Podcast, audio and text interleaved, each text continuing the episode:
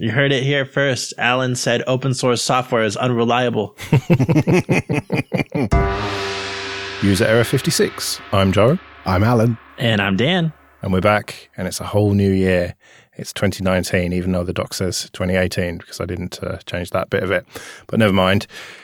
We've got tons to get into. Quite a lot of it is actually from the forum, community.error.show. So do go there and sign up. And thank you to everyone who has done and has uh, put their Ask Error questions in and everything.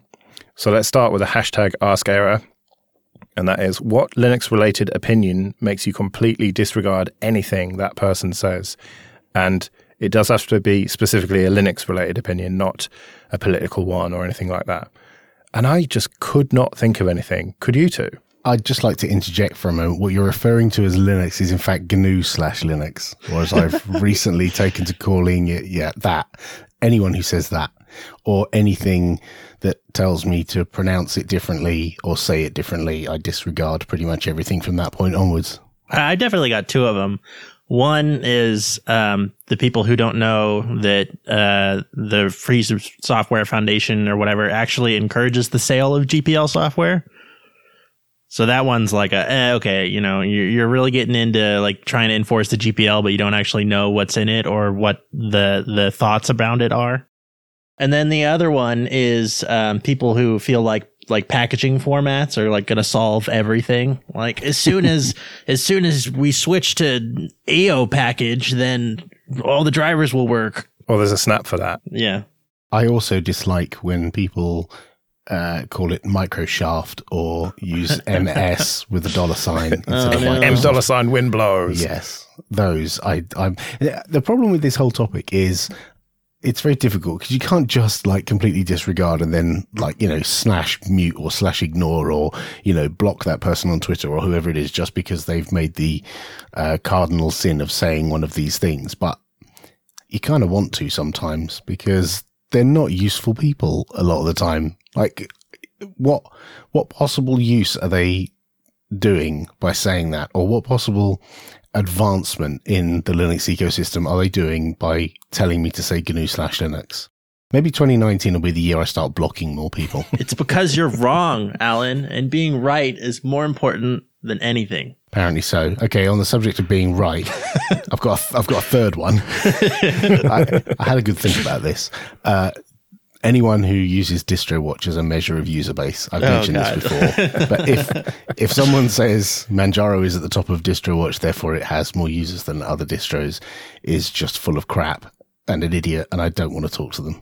Well, maybe you can convince Will or some of your other colleagues to release some fucking numbers, and then you'll be able to shut them up. We're trying.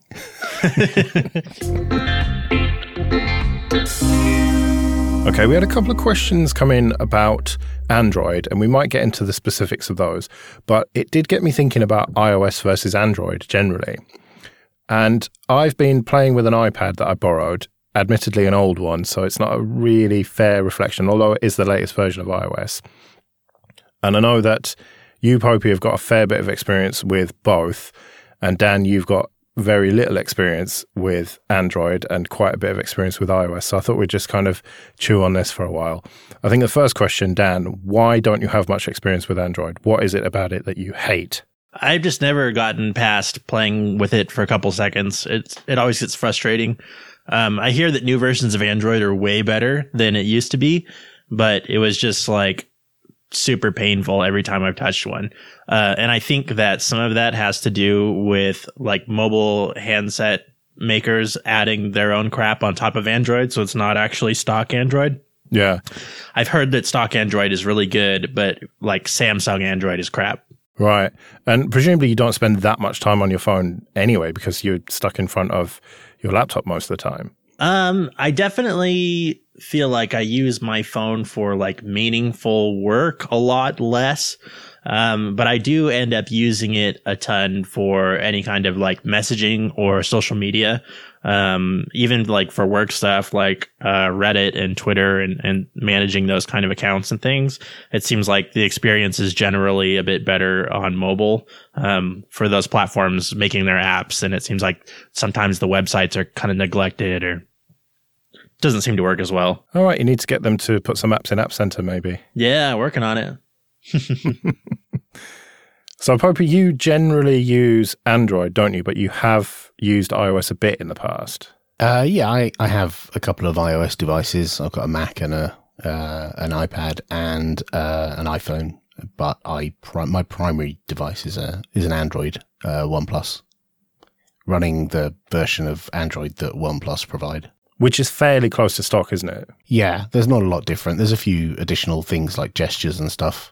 And uh, it's funny, I've been playing with iOS a little bit and then come back to Android, and there are. Th- when I'm on iOS, I get frustrated because there's no back button. And then when I'm yeah. on Android, I'm frustrated because the back button isn't remotely intuitive and doesn't do what you expect it to do at all for a fair chunk of the things that I try and do. So I, I get equally frustrated with both of them. It's funny that you say the back button. That is the biggest gripe I have with iOS. What, that it doesn't have one? Yeah, exactly.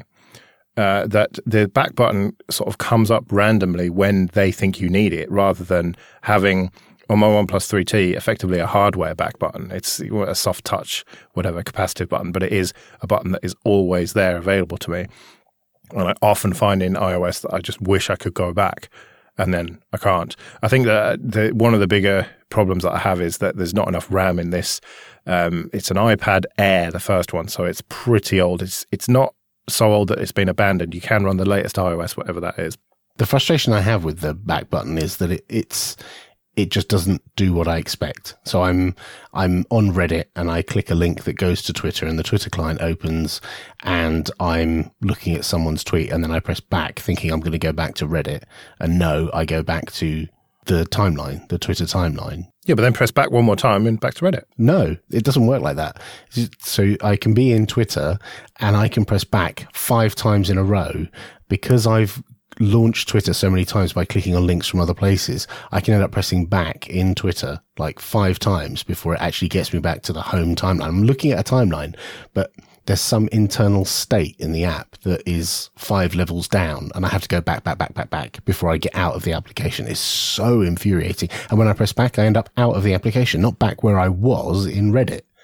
And, and that, and it's not just the Twitter app that does that. There's a few where back just doesn't do what you think it should do. Um, so neither of them are, are, perfect in terms of usability uh, by a long shot. Oh yeah, definitely. But we can't avoid this any longer a lot of people in the Linux community say oh, iOS, oh no, that's proprietary. Oh, you can't use that. But then, eh, you know, Android, okay, it is based on this AOSP, you know, Android open source project base. And if you use Lineage or a similar custom ROM with no Google apps, then it is significantly more open source than iOS. But then it comes down to who do you trust more, Google or Apple? Or, or who do you trust less, I suppose, Google or Apple? And I trust Google less than I trust Apple, even though they are a horrible proprietary company who wants to lock you into their walled garden and everything. At least their business model is very, very straightforward. Sell things for loads of money rather than give you loads of cool free stuff and harvest your data. I'm not sure about the whole um, people saying that you, the, your initial assertion that people who use Linux are then uh, mistakenly saying Apple is you know, a proprietary company and um, but they they still use iOS. I think people have different reasons for using different platforms, and some people use iOS because they prefer it, or they prefer the devices, or they have other family members that they want to have family accounts with and they want to share stuff with them. You know, they're, they're, whether you want to call it locked in, they're in that ecosystem and they want to, you know, partake of the benefits of multiple people being in that, in that ecosystem. Um, I, I'm not convinced that a significant number of people in the Linux community care about software freedom. I think it's more about they're using what they prefer on the desktop and they prefer Linux. And on a phone, they're using what they prefer and they prefer iOS. Well, Dan, you must get a lot of shit for A, your OS looking a little bit like Mac OS, and also whenever you mention that you use an iPhone. I think um, there's definitely a, like a higher correlation of Android users in like Linux user spaces from my anecdotal experience. And, and yeah, yeah, people are like, ah, oh, why are you using that lockdown proprietary thing? Even though like all the parts of Android that people actually use are like closed source, right? So I don't know. Um, there is some kind of weird culture thing about it. But then there's there's been the history of um, iOS where you couldn't even register a device unless you plugged it into an, a machine that running iTunes, and that was a you know, big red line for anyone running Linux because they just didn't have an Apple Mac and they certainly didn't have anything that was capable of running iTunes and Wine has never been able to run it very well. So I think there's a history of Linux people eschewing iDevices because it's hard to make them work if you're not part of the Apple ecosystem. I know more recently you can just like turn it on and register it and not have to plug it into a computer ever. Yeah, I guess that's an interesting point. Um, I, I, definitely feel like a lot of Android users expect to plug their phone into their computer for some reason and like do things with the computer and the phone. And that to me as an iOS user is weird. And I don't, I don't know why you would ever like expect to do that. Like, um, you know, I just I have Apple Music and my music just is there and I don't ever like plug it into the phone to manually move MP3 files over onto my phone.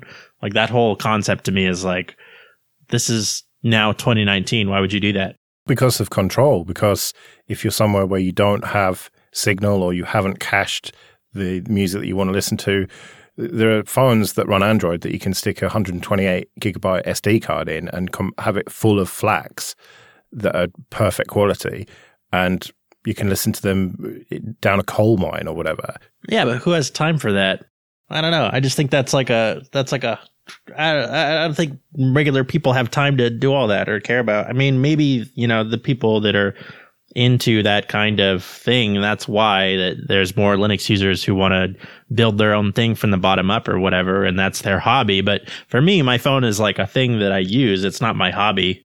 I think it's interesting that you, Joe, you raised the suggestion that people would be more accepting of one company over the other. Um, you know, in terms of data privacy and um, you know, not trusting one company or another. But it turns out there are actually other options. So someone who's a super privacy nerd and doesn't want corporations or governments having access to the data that they don't want them to, they could just use something else. They don't have to use iOS. They don't have to use Android. It's seen that there's only two options, but I have friends who don't use either of them. They use either the feature phones, like the rubbish little uh, Mars bar sized Nokias from the past, or something like KaiOS, that fork of Firefox OS. There are there are other options if you're that intent and you're the kind of person who might think about replacing the operating system on your desktop and might think about replacing the operating system on your phone, you're also the kind of person who might use a slightly out there operating system on your phone. Well, yeah, that's why I run Lineage on mine, even though you have got the same phone as me and you've tried out Lineage on it and you say that the stock ROM is faster. I've never run the stock ROM, so I don't know. I can only assume that you're correct, but I don't really care. I want the customization that Lineage gives me and the security updates and everything. But one of the questions that uh, was asked was um, why don't the Lineage OS users of the show use uh, MicroG, which is an open source re implementation of the Google Apps API stuff, basically, which means that you can use certain applications that need that. But for my money, either just go completely Googleless or embrace it. I flash uh, Google Apps uh, Pico, OpenGApps Pico, that's what it's called, which gives you just the Play Store and the various APIs that you need. And then I just install the various apps that I need. And why don't I do like what my friend Phelim does, which is just have F Droid and no Google Apps? Well, I need certain things for okay, not need, but I like to have certain Google apps like Drive and Docs um, for work. And so I, I, just couldn't do that, not without seriously inconveniencing myself, because although there are web app versions of those that do work in Firefox, they're just not as good as the native apps. So that's really why I don't use MicroG, because it just seems like a bit of an ugly hack still. When I'm going to be using Google stuff anyway, I may as well just, you know, in for a penny, in for a pound. But I would certainly recommend to someone who wanted uh, a, a very usable phone that was as open source as possible to just go the lineage route and not flash the Google apps and just go for F-Droid. Right. And that's a, a viable option if you're not, you know, paid up member of the Google community and, but I am. So I I have a, a G Suite account for managing my domain, and I use YouTube and I use all these other applications. And sure, I could use many of them just in a browser, but that's a crappy experience. So I would rather use the apps.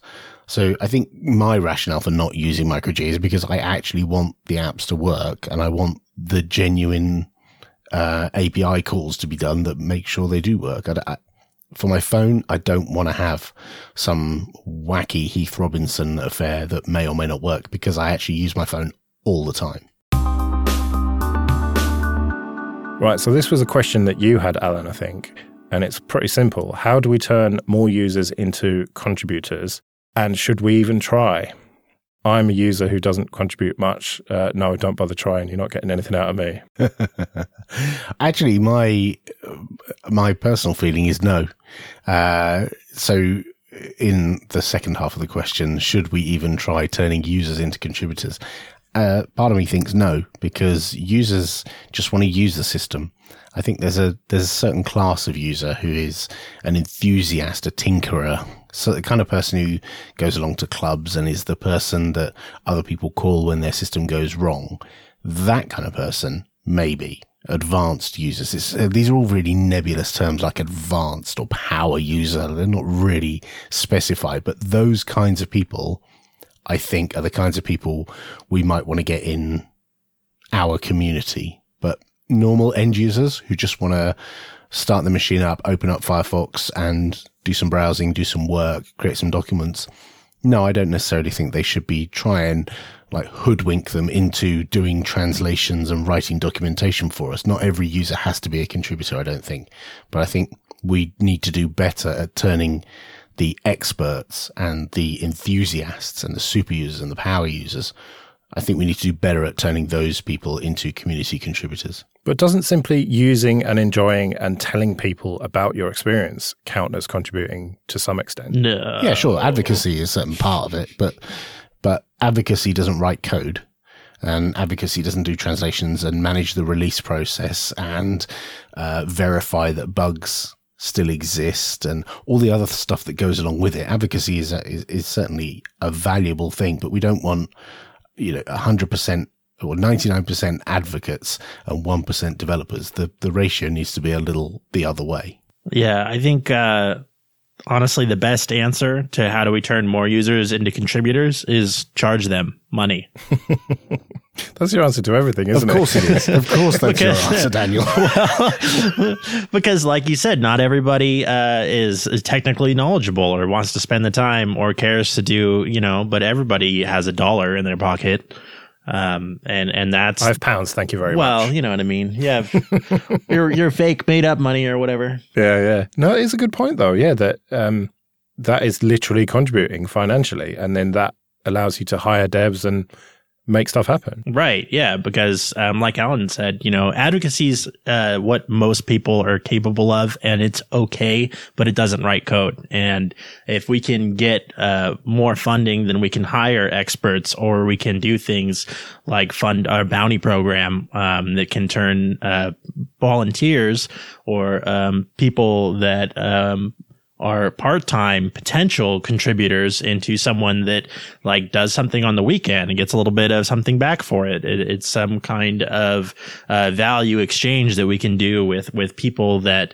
uh, normally wouldn't get involved but can now.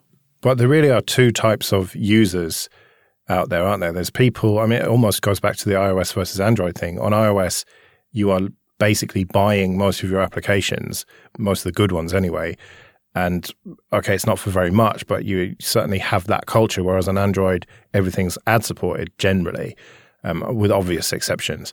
But I think you have that split in the Linux world as well, the desktop Linux world. Some people just expect it all to be free, as in beer, and the vast majority of software is.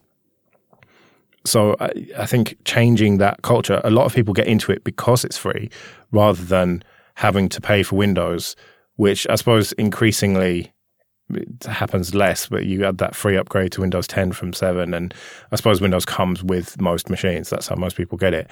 But it, uh, there, there, are certainly a lot of people in the Linux community who just don't have a culture of wanting to spend any money.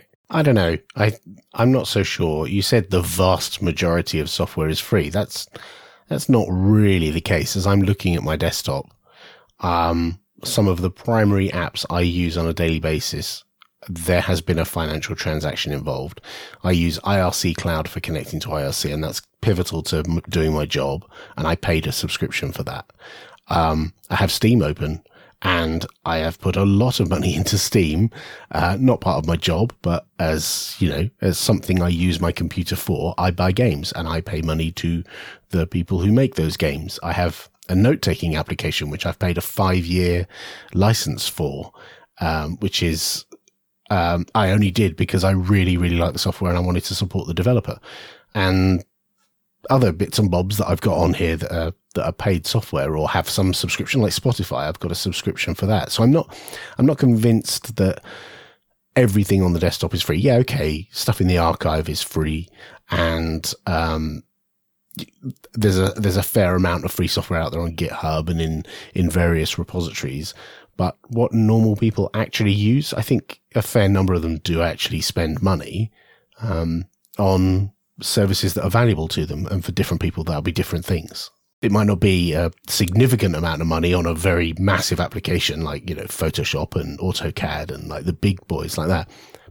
But I don't think people are afraid of spending money. I think there's a subset of the Linux community who, yeah, sure, want everything for free. And there are people where culturally it's difficult to pay for stuff. Uh, but I, I don't think, I don't buy the fact that people aren't willing to spend money. I think they are. And clearly you don't buy that down, otherwise you wouldn't have made App Center. No, definitely. I mean, um, there is still some like cultural pushback, I think, uh, from a certain subset of uh, Linux users. But um, I mean, for the most part, I think that going with the pay what you want system kind of satisfies that problem of we don't want to lock out people who can't afford um, to pay for things.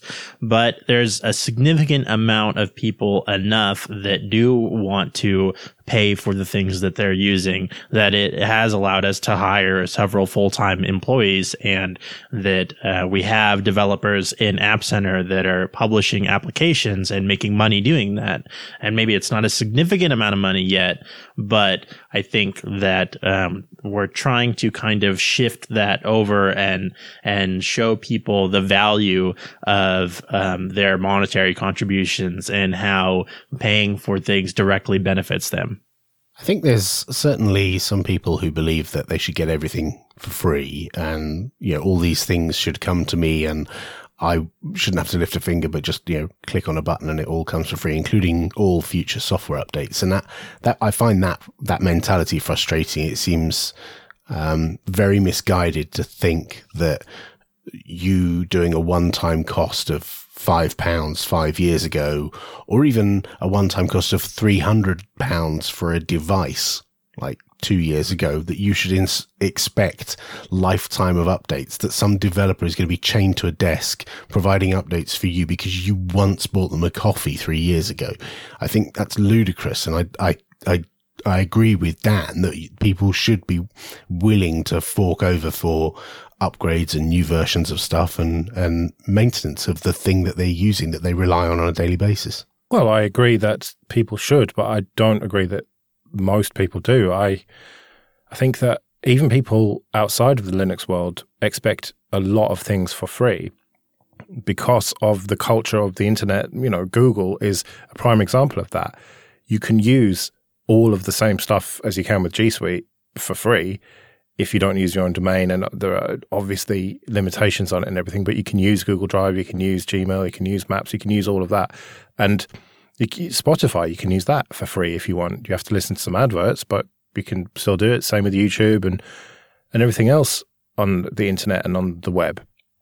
And I think that there are just two types of people. I don't know what that ratio is, and I'd be very interested to know what the ratio of people listening to this is. So do uh, let us know on the, the forum, community.error.show, or tweet us or whatever. So I, I just I, I have this feeling that in the Linux world, there are more people who lie on the side of the fence where they don't expect to pay for things. But maybe I'm wrong about that. And I think that uh, almost the more technical you are, the more or the closer to the source of these projects you are, the more you realize how much goes into it. And therefore, you're more willing to put money into other people's projects. Yeah, I, I, agree that it's more people don't want to pay. In my experience, it's like 1% or less of people um, will pay if they have the option not to, if they can get around it some way. Um, so I, I, agree with you that, that most people don't want to pay anything. And, um, I, I, think that even a lot of people don't see any kind of problem with the, um, air quotes free products that they're using. I, I think that's, um, hopefully something that will start to change maybe, uh, as people become more concerned about their, their privacy. But it, it is, uh, kind of an uphill battle right now. I think the irony is that it will change in the Linux world as we get more proprietary software. When you and your lot, Popey, sort out being able to pay for snaps and you get more and more proprietary paid for apps on there, I think that is going to slowly change the culture. I'm not convinced that is actually. I, I, I honestly don't think it is because people now are selling subscription services to software. They're not selling software. Like I the the software that I mentioned on my desktop that I pay for now, Spotify subscription, IRC Cloud is subscription, the note taking app I have is subscription. Very few of the applications, other than games, like games is a kind of separate segment, but very few of the applications on my desktop are something I have paid for once. The vast majority have some kind of uh, recurring payment, which is better for the developer because it's a ongoing payment gives them some um, uh, possibility to continue financing updates and upgrades and security updates and all that kind of stuff. Whereas a one-off payment three years ago isn't isn't going to help that guy. Um, and I don't think us doing paid snaps, if they were just one-time payment snaps, like you would buy a game in in iOS or like you would buy a, a game in, in Steam, I'm not convinced that would that would drive it because most people aren't making one time payment applications on the desktop. That is a very good point, actually. Yes. Most things are services, yeah, as you say, whereas that's not something that you've really baked in to elementary OS, is it, Dan? So do you think you've gone wrong there? I definitely think that um, subscriptions are something that that we want to do. Uh, uh, Cassie and I have talked a lot about um, maybe even doing some kind of um, like Patreon competitor almost, or some way to make those payments more relatable and encourage subscription payments over one time payments. It definitely seems like if you rely on one time payments, the expectation is infinite growth, right? That's the only way that's sustainable is if you continue to grow, you know, month over month at the same pace forever. Yeah. But then you're getting into the micro payments thing, and we had that with Flattr, which I think is still going, but uh, just I had a bit of a bad experience there trying to get money out of it, and so I just gave up on it. But you've also got cryptocurrencies as well, which the the R seems to have fallen out of the market over the last year or so. Although it's uh, Bitcoin seems to be rallying a bit, but whenever I say that, it tanks again, so I probably shouldn't.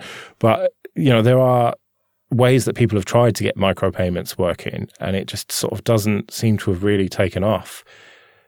But I suppose maybe that's thinking too small. the clue's in the name with the micropayments.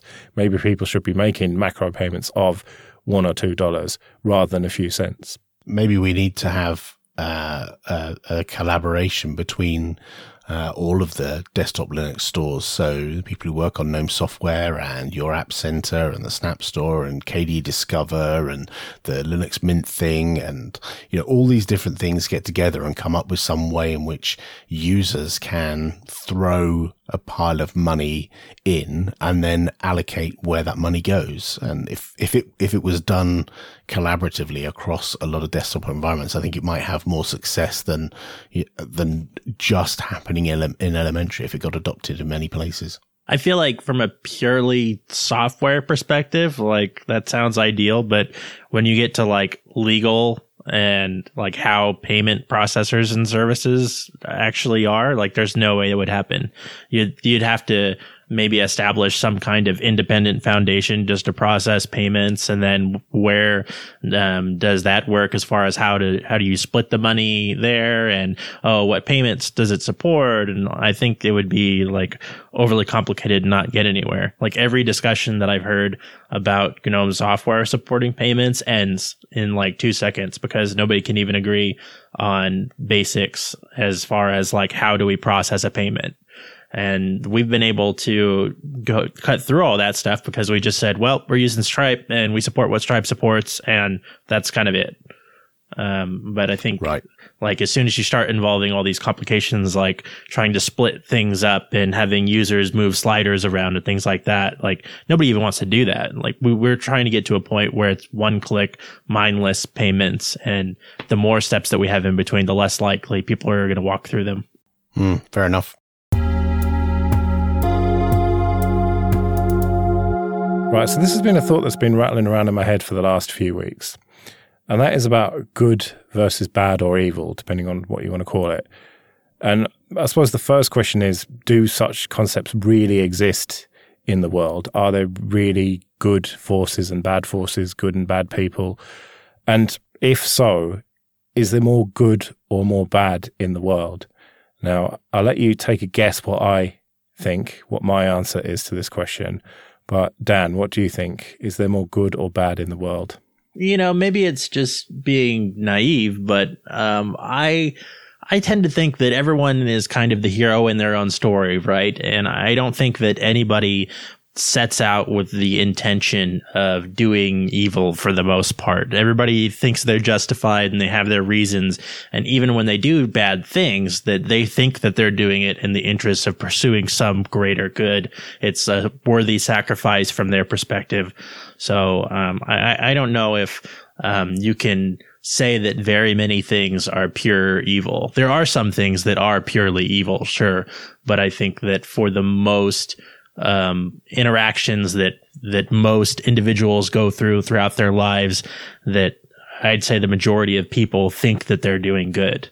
I'm inclined to agree with Dan. I, d- I don't think there's necessarily like it's difficult because good and evil has some religious connotations, and people see evil as something that needs to be driven out, and it's invoked by some spirit or third party. When in fact it could just be that person has been ill treated as a child, or that person is mentally unwell or unstable or isn't getting the right support in their life uh, and what they're doing is something that you would characterize as bad or evil, right? So murderers of children who are also children, you often hear them labeled as evil kids. Um, you know, there've been cases in the past where, you know, kids have killed kids and the, the killers are seen as evil and they had the devil in them or something. Or, you know, when you look into it, it actually turns out they were abused when they were kids or they just were misunderstood or I know that's a common phrase used, but I, I, I don't, I don't think it's as easy. I think it's, it's too easy to say that person is evil. Yeah, e- even like the people who are pushing like horrific tragedies and genocides and things that we look back on and go, how could anyone do that? Like at the time, they thought they were making the world a better place, right? From their perspective, they thought they were doing the right thing. Uh, I don't think it's as easy to just say that um, it's good and evil. Everybody thinks that they're doing the right thing when they're doing it. Well, yeah. And that kind of comes around to my opinion on this, which is that basically most people are good. So I kind of agree with you, Dan. Th- yours is a bit more nuanced that you say that they at least think they're good. So I would kind of agree with that.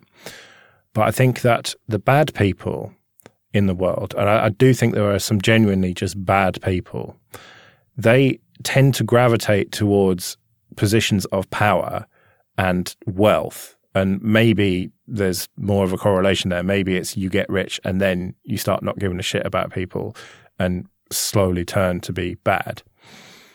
But I think that those powerful people, because they're in that position, be it financially or politically or whatever, they inflict that badness upon people in a, a much more meaningful way. And so ultimately, although there's probably less bad, that bad is worse than all of the good.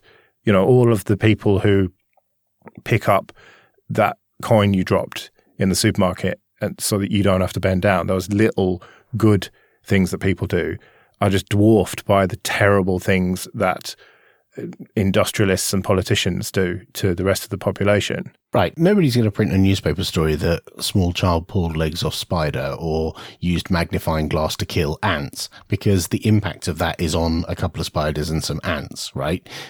But if that person then grew up to be, you know, leader of country X and um, inflicted his regime. I'm not saying you would hold a magnifying glass over the population or pull their legs off, but you know, could be. Um, then obviously that has an impact that people are going to report in the papers and people are going to say is, is probably evil. So yeah, there is a, an element of scale in terms of proportion of how much evil versus good there is in the world. I think we suffer from the fact that people only report bad things. Like when we watch the news in the UK, um, if I watch the 10 o'clock news, after the 10 o'clock news is the local news. It cuts to your, your local area. And because I've got cable TV, I can pick from any area. And if the default for me is London and London news is always about stabbings and murders and rapes and horrible stuff like that. Almost always. There'll be some transport related guff or something, but there'll be a murder in there somewhere.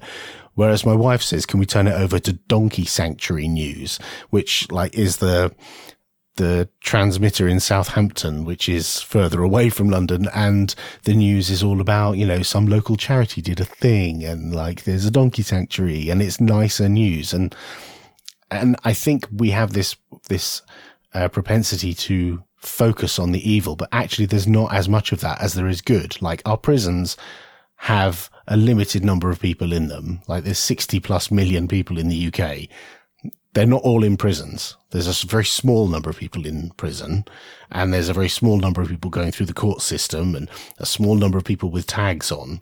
I think inherently the rest of the people are generally good. Like they're the kind of people, like most people follow rules when they're driving down the road. They don't go clattering down the road, bashing into every other car on the road because that would just be a bad thing to do. Some people do do that, but they're in the minority but I think we we amplify it when it's in the news. I guess if you think in terms of like how much potential bad people could inflict if they really wanted to, the world could be a much, much worse place very easily, just from the example of like cars, right? Right. If people had access to, like, we don't have access to, to, um, firearms in the UK um, or not easy access to firearms in the UK. And I'm not trying to draw a comparison between the UK and the US, but just in the UK, there aren't as many firearms as there are in other countries. And so you might consider that if there were more firearms, there would probably be more dead people in this country. Um, so not having ready access to firearms, nuclear weapons, tanks, you know, machine guns or whatever. Or is it just people are inherently good? Do you have to have access to a to a, a, tool of mass destruction to make you think, ah, do you know what? I'm going to press the button.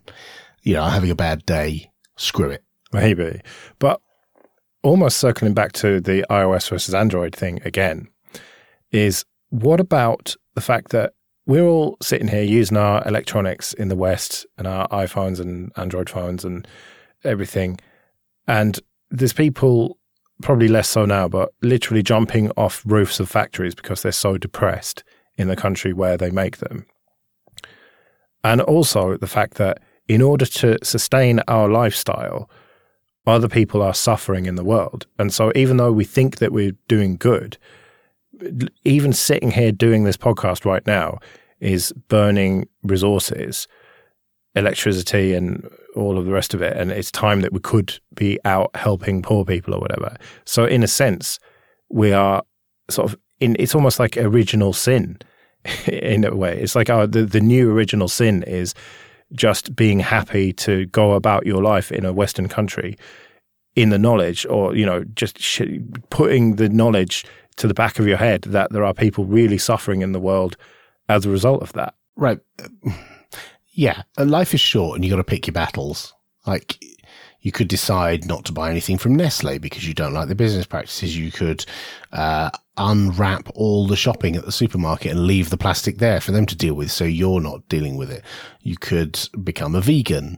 You could not sell your car and walk everywhere. You know, there are, there are so many things you could do, whether it's environmental or caring for animals or whatever it might be. There's, there's only so much you can do. And there's so much outrage about so many things. And uh, do you spend your entire life being perpetually outraged and doing all of these things? Or do you get on with your life and try your best in other areas? I guess that goes to like one of the core questions that gets asked about like how to be effectively altruistic is do you consume less or produce more? Right? Like a, you you have to consume in order to produce right? Is that is it worth it? Is it is it better um, to to consume more so that you can produce more good or is it better to consume less so that you produce less evil? Right. And and what's the legacy you leave behind? Is it you know, the fact that you bought a Range Rover and burned way more fuel than anyone else. Well done. But you had a happy life and everyone in your family was super happy because you were driving around in air conditioned comfort or you were riding everywhere on a bike. So you weren't consuming all that fuel. You weren't using up the earth's resources. And when you're both dead, you're both dead, but one of you has a larger footprint in some ways, maybe a, better uh, carbon footprint and the other one may have a, a better um, outcome in some other measurable way. Maybe the work they did for charity or the number of people they employ. It's, I d- I don't think it, you know, you go back to that thing we, I think we've talked about previously with like China having a karma system. You know, if you try and measure it all, you'll, you'll just drive yourself mad. You can do as best as you can, I think. Yeah, not to mention if you ride around on a bike, how many motorists are you going to piss off? At least if you have a camera, you can make a bit of revenue posting the videos of the drivers getting angry with you on YouTube.